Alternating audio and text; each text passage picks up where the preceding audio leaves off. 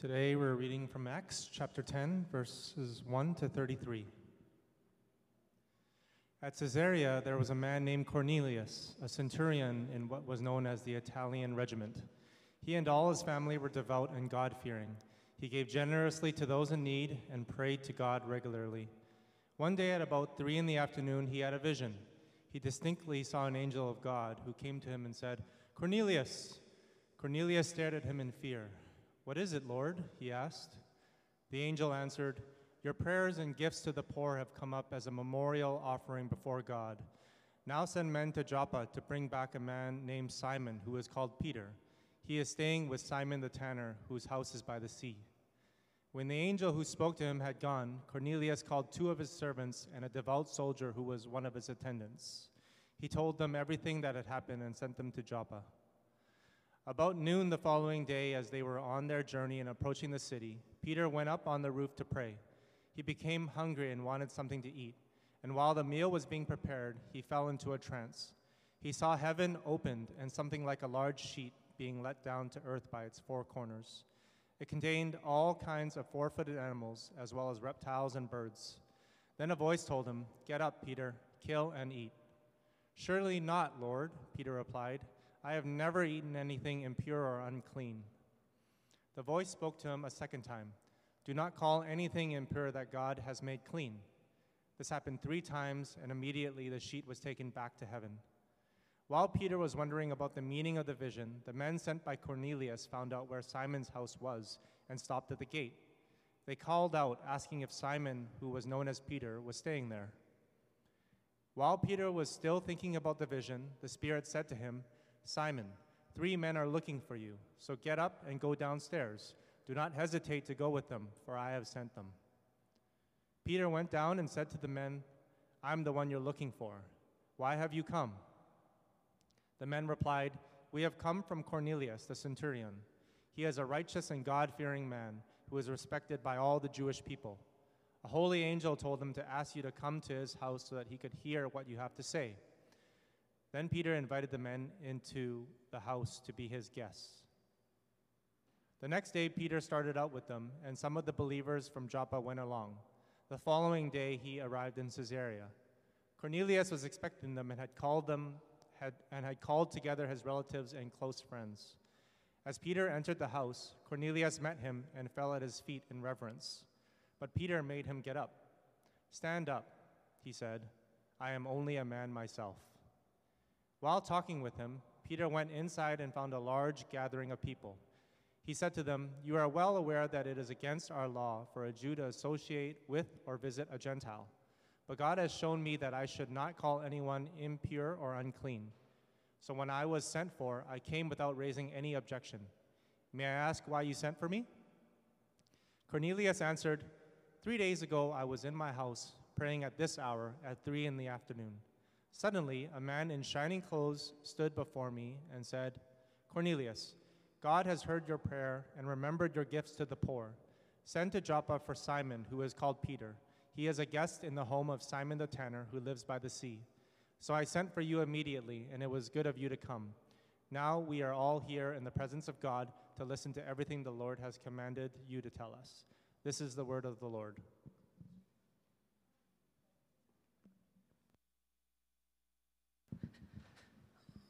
All right, good morning, church. Uh, greetings to you on this Palm Sunday. I'm praying that as we remember, uh, as we go into Holy Week, uh, just as Jesus rolled into, rode into Jerusalem on that Sunday, that he would also be present in your heart uh, as we go into this week and remember his love and sacrifice for us. Uh, it's my privilege to invite um, Constance Fury to come and to preach and to bring God's word. I met her uh, mid last year, something like that, through the pandemic. And she gave a workshop, if you remember, last year uh, online. She, was, she hasn't actually physically been at our church before, uh, but she's here physically with us uh, to preach from God's Word. And she joined uh, Journey Canada, the staff in 2021, and she has an MA in Theological Studies uh, from Regent College. Uh, after that, she went back to Singapore to serve, I believe, which is where she's also from. Uh, and then she came back because God called her into this ministry uh, here in Vancouver. Uh, Constance is passionate to see people standing upright in their identities as sons and daughters of God, aligned primarily with Christ and his kingdom culture above other. uh, competing identities. And I've seen that firsthand uh, as I hear her heart for people and the kingdom and God's church. Uh, she's married to Jacques, I believe I pronounced his name properly, and has, and has a daughter. So let's give a very uh, warm LLC welcome uh, to Constance Fury.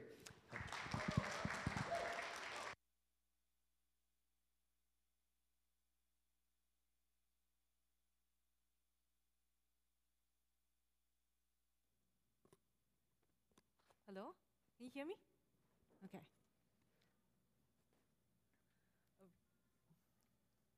Very good morning to you all.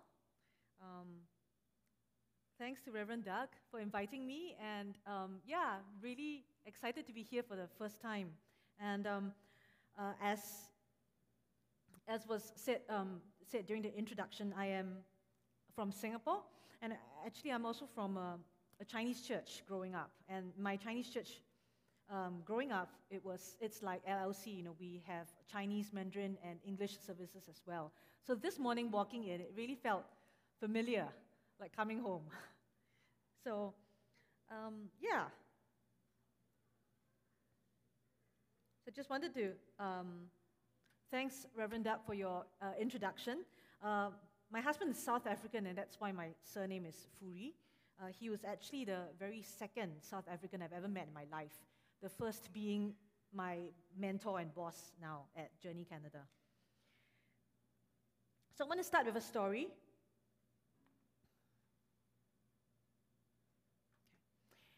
So, several years ago, I had the chance to work a full year in a Christian ministry alongside T and his wife. I'll just call him T, okay? So, T and his wife were from Indonesia. We were working in English in this Christian ministry, and T and his wife did not feel very confident with their English.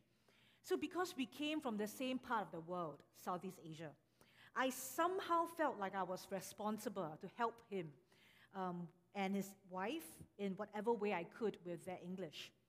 Yet, often when T would ask me for help or he would defer to me on some work tasks, I would feel really irritated and impatient. So, a few months in, God helped me to see that my impatience and my irritation originated because I actually looked down on T as an Indonesian man. I am very sorry to say this, but uh, in Singapore, because we do well economically as a country, there is sometimes a sense that we are superior to people from neighboring countries like Malaysia and Indonesia. Unfortunately, I did adopt some of that attitude as well, and I thought that I was in some ways smarter or more competent than T because he is from Indonesia.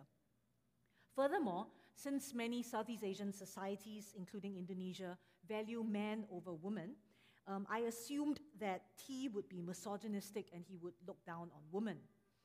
And I also assumed that, like some Southeast Asian men that I've met, T would devalue women and yet at the same time be quite dependent on women to serve their needs and do many things for them.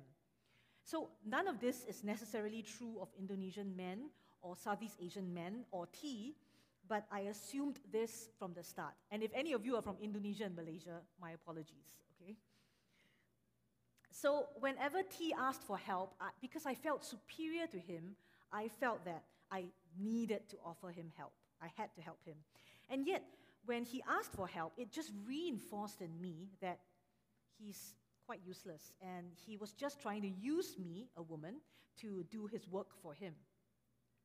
So when I realized, when God helped me to see that I thought these things about T, I was actually frankly horrified by the racism that I saw in my own heart. So our passage today reminded me of that year that I worked with T. The passage addressed the question which I was faced with when working with T What do I do with people who are different from me? So let me pause on my story for now and let us turn to look at Acts 10. Now, I understand that as a church community, uh, you have been studying the book of Acts since the start of the year. And as you probably know quite well by now, Acts was written by Luke, who also wrote the Gospel of Luke. And so people often talk about Luke and Acts together as Luke Acts, a two volume work of historical writing. In Acts, as one Bible uh, commentary puts it, Luke is not presenting um, a loosely related collection of stories meant to review the character of certain key human beings, but Luke believes it is God um, and God's salvation plan that is the engine that drives and connects the various facets of his account in Acts. So, what is this salvation plan of God? In Acts 1 8, as Luke indicated as some of the last words that Jesus said before he was lifted to heaven, God's plan is that uh, Jesus' disciples will receive power when the Holy Spirit comes upon them, and they will be his witnesses in Jerusalem, in all Judea and Samaria, and to the ends of the earth. So in Acts 10, we meet the Gentile uh, Italian centurion Cornelius, and we read of his coming to know Christ. Our passage here and through to Acts 11, we see um, a lot of movement. And we see a lot of movement that ultimately advances God's plan for God's people to be filled with the Holy Spirit and for the good news of Christ to be spread to the ends of the earth and to people of all kinds. So we see lots of vertical movement in Acts 10 and 11 when God communicates directly to Cornelius and Peter. So we see, for example, you know, the angel descending to um, visit and talk to Cornelius, and we see um, in the vision that Peter got this descending sheet of um, animals, and also in the end of Acts, what we see is uh, the Holy Spirit descending on the Gentiles, uh, Cornelius and all the Gentiles that were listening to Peter's sermon in, uh, in Acts, at the end of Acts 10. So we see all these horizontal, uh, vertical movement. And we also see horizontal movement when we see human, uh, human characters moving between the different places. So um, Cornelius from Caesarea sending men to Joppa to the, Sim- the house of Simon the tanner, where Simon Peter was, and then Peter coming down from the roof to the men sent by Cornelius, and then later following them back to Caesarea and to Cornelius' house. And we see that it is the vertical movements, God speaking to Cornelius and Peter, that is really crucial. And we know how important these are because the visions, Cornelius' vision, is actually repeated three times in the short span of Acts 10 and 11. And Peter's vision is repeated twice in Acts 10 and 11. So these vertical movements are significant and they are important, and they are the things that push and motivate the action on the human plane, okay? The, the horizontal movement. And it advances the story in Acts 10 and God's plan. We can also see that for the action on the human uh, level to advance, the human characters had to choose to obey God in what God was telling them to do. For Simon Peter specifically, there was a potential roadblock to obedience. And the roadblock was the expected Jewish cultural response to the question which I mentioned earlier what do I do with people who are different from me? And the expected Jewish cultural response at that point was um, we are supposed to relate to people who are different from us from a us versus them mindset. So, as theologian John Stott commented, it is actually difficult for us to grasp the impassable gulf which yawned in those days between the Jews on the one hand and the Gentiles on the other. Not that the Old Testament would countenance such a divide, it affirmed that God had a purpose for the Gentiles.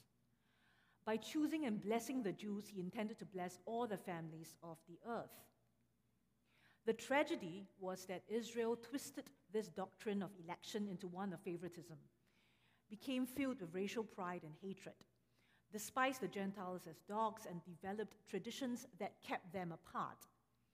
No Orthodox Jew would ever enter the home of a Gentile, and all familiar intercourse with Gentiles was forbidden. This attitude of the Jews towards Gentiles was confirmed by Simon Peter himself in Acts 10:28 when he stated matter-of-factly that you know he would not normally associate eh, or visit a Gentile because he's a Jew and that that was against their law. As one Bible commentary puts it, there isn't really any formal law that strictly forbade Jews from associating with Gentile, Gentiles. It is just that they would have to be prepared to pay the price for doing so. And the price was that they would become ritually unclean if they associated with a Gentile. So the Jewish no- notions about clean and unclean, these were directly addressed by God in that vision um, that God gave to Peter. So Peter saw heaven open, and a sheet like a fine linen tablecloth was let down, and it contained a mix of animals that were considered clean and others that were considered unclean, according to the laws distinguishing clean and unclean animals given to the Israelites in Leviticus 11. So, when God tells Peter to kill and eat these animals, Peter's response of saying, No, I can't do this, is in accordance to the Old Testament, to the Bible, to Leviticus 11, because God uh, did instruct his people there not to eat unclean animals. For I am the Lord your God. Sanctify yourselves, therefore, and be holy, for I am holy. But in this vision in Acts 10, God is repeatedly telling Peter, Do not call anything impure that I have made clean. So here, God is challenging Peter with a different idea about clean and unclean. And connected to this, God challenged Peter with a different way to relate to people who are different and considered unclean. As a side note, what God showed Peter here was, should not have been entirely new or surprising to Peter, since when Jesus was on earth, he did talk in, as we can see referenced in Mark 7 and Matthew 15. God, uh, Jesus did talk about how the food that goes into us does not make us unclean, but it is things like sexual immorality, deceit, and arrogance, things that come out of our hearts that makes us unclean. So things, um, what the vision showed, the, the vision that Peter saw should not totally surprise him if he remembers what Jesus did when Jesus was alive on earth. So in Acts 10, Simon Peter faced the question What do I do with these Gentiles who are so different from us? And the Jewish mindset was keep away from them. But the invitation from God was for Peter to move from this us versus them mentality to a perspective of no distinction between them and us. And this is a conclusion that Peter himself made in Acts 11 when he was talking. He was back in Jerusalem and he was reporting about what happened. He said, The Holy Spirit told me I was not to make any distinction between them, the Gentiles, and myself. And I am not supposed to make a distinction between them and us because God has cleansed everyone, both um, the clean, the Jews, and the unclean, the Gentiles. So, because Peter obeyed this vision from God eventually, and the Jewish Christians that were with him, both him and Peter, they were then ushered into a deeper appreciation of the fact that God shows no partiality, but in every nation, anyone who fears him and does what is right is acceptable to him. Acts 10:34. And this then led to the very public and dramatic expression of God's acceptance of all people and the advancement of God's plan to pour out the Holy Spirit when um, the, the Gentiles in Cornelius' home you know, received the Holy Spirit. And the Jews, the Jewish Christians like Peter, realized that God pours out the Holy Spirit on both the Jews and the Gentiles. I am challenged, personally, by God's invitation for Peter to move from a us versus them mentality to a mindset that does not see distinctions between them and us. I think, like Simon Peter's society, our society encourages um, a us versus them mentality. You know, we live in a very highly polarized society where society tells us who we should celebrate, who we should support, who we should embrace, as well as the people and the issues that we should deem bad and unacceptable people to be cancelled. Society encourages us to see them in a hostile light and to see them as people that we cannot really understand, people who are strange, people who lack common sense um, at best, or are evil at worst. Especially when we have been treated badly in the past by a group of them, society encourages us to feel that we have the right to take an antagonistic stance towards them, to be on the lookout for any new, for any new mistreatment from them, and to loudly protest and protect ourselves from any such behavior. Yet the God perspective is to see those we deem other in terms, uh, not in terms of how they are different from us, or how we cannot be reconciled to them, or how they are just mystifying, but to focus instead on the basis of what God has done for all of us, whether us or them, we have all been cleansed by God. Or, in the words of the German theologian Dietrich Bonhoeffer, one is a brother to another only through Jesus Christ. I am a brother to another person through what Jesus Christ did for me and to me.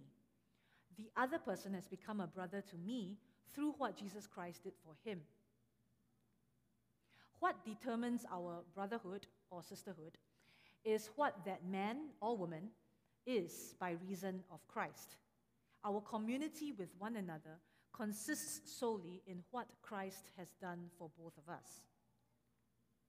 Christian brotherhood, sisterhood, is not an ideal which we must realize. It is rather a reality created by God in Christ in which we may participate. Let me repeat again uh, that one sentence which I really like. Um, our community with one another consists solely in what Christ has done to both of us. So Bonhoeffer, here he is talking about Christian community, but we can see how what he says applies to how we see people who may not yet know Christ as well. Those people as well, people who do not know Christ yet, whether they admit it or not, Christ has done something for them. And that is the basis um, on which we are invited to see people and relate to them. No distinction between them and us does not mean we pretend that they are not different from us. It doesn't mean we pretend, we deny differences. Simon Peter understood through this vision that the Gentiles do not have to become like Jews to be full members of the Christian community. Gentiles don't have to eat the same food as the Jews to be one in the same Christian community. Gentiles don't have to be circumcised to be one uh, um, with the Jews in the same Christian community. And this makes me reflect on my experience growing up in my Chinese church in Singapore. My congregation was largely Chinese, even the English congregation, which had one Indian who was the spouse of a Chinese member. Um, I wonder if that was why, growing up in church, I was actually very conscious of what I did during worship, uh, during worship time at church. I was very conscious of what you could do or not do, and nobody ever said, you can't do this or you can't do this. But there seemed to be some unspoken rules that you just couldn't get too emotional during worship time. Like raising your hands was the most out there thing to do. It was like, in fact, it might cause a few raised eyebrows. But if you did something like kneeling on the ground or we- weeping loudly or dancing, um, which was things that I saw and experienced when I was serving as a missionary in Spain, you know, those things are definite no nos, which would be very much noticed. And I, want, I have wondered if that is because, as Chinese, we're not very expressive and we value emotional restraint and reserve. And while this is a good thing, I wonder if this, respect, uh, this aspect of Chineseness has seeped into my church because it was so predominantly Chinese and that we were not challenged by the presence of other people in that church community who might have worshipped God in different ways. When I was a student at Regent College, I also had the privilege of attending a church close to downtown East Side in Vancouver, which had a really diverse congregation. It had a lot of homeless people, people in rehab from drug or alcoholic addiction, people with mental illness. But the church was home to them. While it was uncomfortable to have people so different from myself in the church community, I mean, there was such an aspect of unpredictability about what would happen each week. You know, you might have a fight break out outside or something, you know. And for me, because I was a single woman at that time, it felt pretty unsafe uh, going to the church community because it was a predominantly male congregation. But I was blessed in so many ways by being in community with people who were so different from me. I saw childlike faith in people who had experienced such difficulties in life that I never thought faith would even be possible. I learned that one could be really honest with God about whatever mess one was struggling with, even in the church. I learned that mental disability does not prevent anyone from knowing Christ, nor does it keep people from hearing God or speaking God's truth to others. Now, God's invitation to Peter and to all of us, I think, of no distinction between them and us, can sound like a really nice idea, but a tall order. After all, there is comfort in being with people who are like ourselves. There might also have been a history of real hurts where we, or our family or friends, may have suffered from individuals or people groups unlike us as well. And so there is indeed a sense of safety Maybe, maybe that's a real sense of safety when we stick with people of our own kind. Yet God cleansed all of us. Um, let me give you another way of thinking about what it means to relate to others purely on the basis of what God has done for us. This was something that um, I learned myself from this uh, short story that was written by Japanese Catholic novelist uh, Endo Shusaku, which is the guy that wrote the, the novel Silence, if you guys know the movie Silence, about the persecution of the Japanese Christians in the 1600s. So, in this story, which is entitled The Last Supper, um, uh, Endo talks about a very sick executive who confesses to a volunteer at the hospital that for 40 years he had been carrying the guilt of having eaten the flesh of one of his fellow soldiers in the war. So he was in the war in Burma in World War II. This is a Japanese soldier. And he had been carrying that guilt for 40 years. I had been eating, I had eaten the flesh of my comrade. To everyone's surprise, the volunteer, the foreigner at the church, uh, uh, the foreigner that was volunteering at the hospital, shared his story too. I too ate flesh of my friend, he shared earnestly in broken Japanese. The foreigner was a survivor of a plane that had crashed on top of the Andes Mountain, and he and several other survivors lived because another passenger, a priest, had told them to eat him when he was about to die. The priest said, You don't have anything to eat, and you need to keep alive until the rescue comes the people who rescue you come.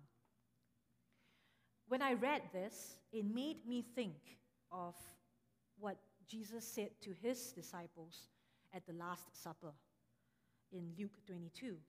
When he took bread, when Jesus took bread, gave thanks and broke it and gave it to them, saying, This is my body given for you. Do this in remembrance of me. And in the same way, after the supper, Jesus took the cup, saying, This cup is the new covenant in my blood, which is poured out for you. And if this is not, um, and another verse in, uh, in John, where Jesus said earlier on in John 6, where Jesus spoke to his disciples and others, Very truly I tell you, unless you eat the flesh of the Son of Man and drink his blood, you have no life in you. Whoever eats my flesh and drink my blood has eternal life, and I will raise them up at the last day. For my flesh is real food, and my blood is real drink. Whoever eats my flesh and drinks my blood remains in me, and I in them. Just like the volunteer in this story of Endo Shusaku, we too have eaten the flesh of our friend.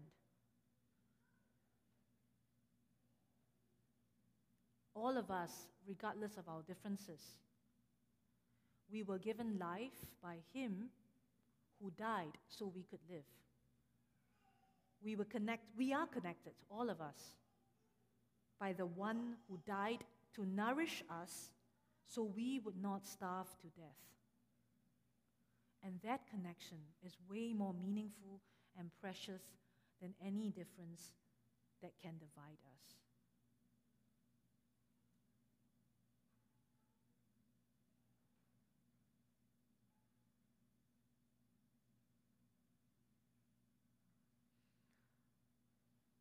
Let me end by returning to the story I mentioned at the start my, my year of working with T.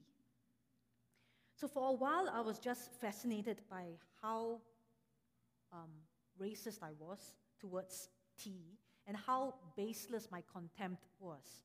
And yet, I realized that however much I would try to tell myself that I shouldn't be contemptuous, I shouldn't feel superior to him, I could not change my heart attitude. Yet the blessing was that through that year, I had many opportunities to relate to T on an everyday life, you know, in everyday life. And as I chose to relate to T and to have meals with him and his wife, um, I got to know T as a unique individual. And that made it harder and harder for me to see him as just a type. But what ultimately changed my heart towards T was one evening when I had the chance to pray for him. And God gave me a glimpse of how God saw T as a son. And I had a glimpse of how much God loved T and how proud God was of him as a son. That shattered the feelings of superiority that I held towards him.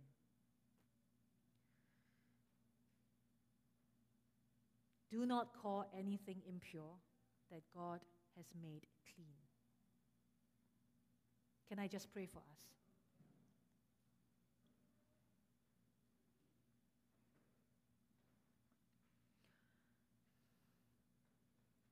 Father, I thank you that you are here. I thank you that, God, you are ministering to your people, your beloved sons and daughters here at the Lord's Love and you know each person individually, and you love their uniqueness, and they are known to you, you see them. And Lord, I ask that whatever that I've shared today that is for each person individually, that you would let that be something that will be kept in the hearts of my brothers and sisters here.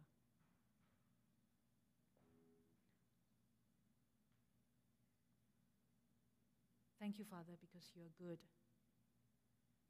and you love us dearly. Amen. Thank you.